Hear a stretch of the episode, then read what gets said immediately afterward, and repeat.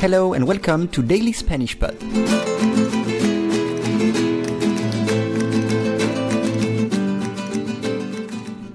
Today's lesson is El Estado Islámico. El Estado Islámico pretende provocar desorden en el tejido social de Turquía. Once again. El Estado Islámico pretende provocar desorden en el tejido social de Turquía. We start with Estado. Estado, state, Estado. Los Estados Unidos. Los Estados Unidos. O el médico informó sobre el estado de salud del enfermo. El médico informó sobre el estado de salud del enfermo. Islámico, Islamic, islámico. El fundamentalismo islámico es muy duro con las mujeres. El fundamentalismo islámico es muy duro con las mujeres. Next is pretender, which means hope, expect or claim. Pretender.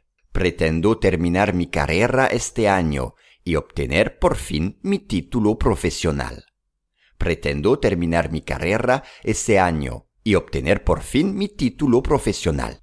Next is provocar. To cause in English. Provocar. El terremoto provocó el derrumbe de la iglesia. El terremoto provocó el derrumbe de la iglesia. O provocar curiosidad. Curiosity. Provocar curiosidad. Desorden.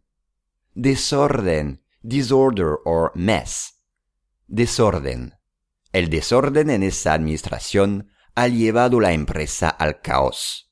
El desorden en esa administración ha llevado la empresa al caos. O promover un desorden. Which means to create disorder. Promover un desorden. Next word is tejido. Tissue in English. Tejido. Un tejido cerebral. A cerebral tissue. Un tejido cerebral. O un tejido cultural. A cultural network. Un tejido cultural. Social. Social social.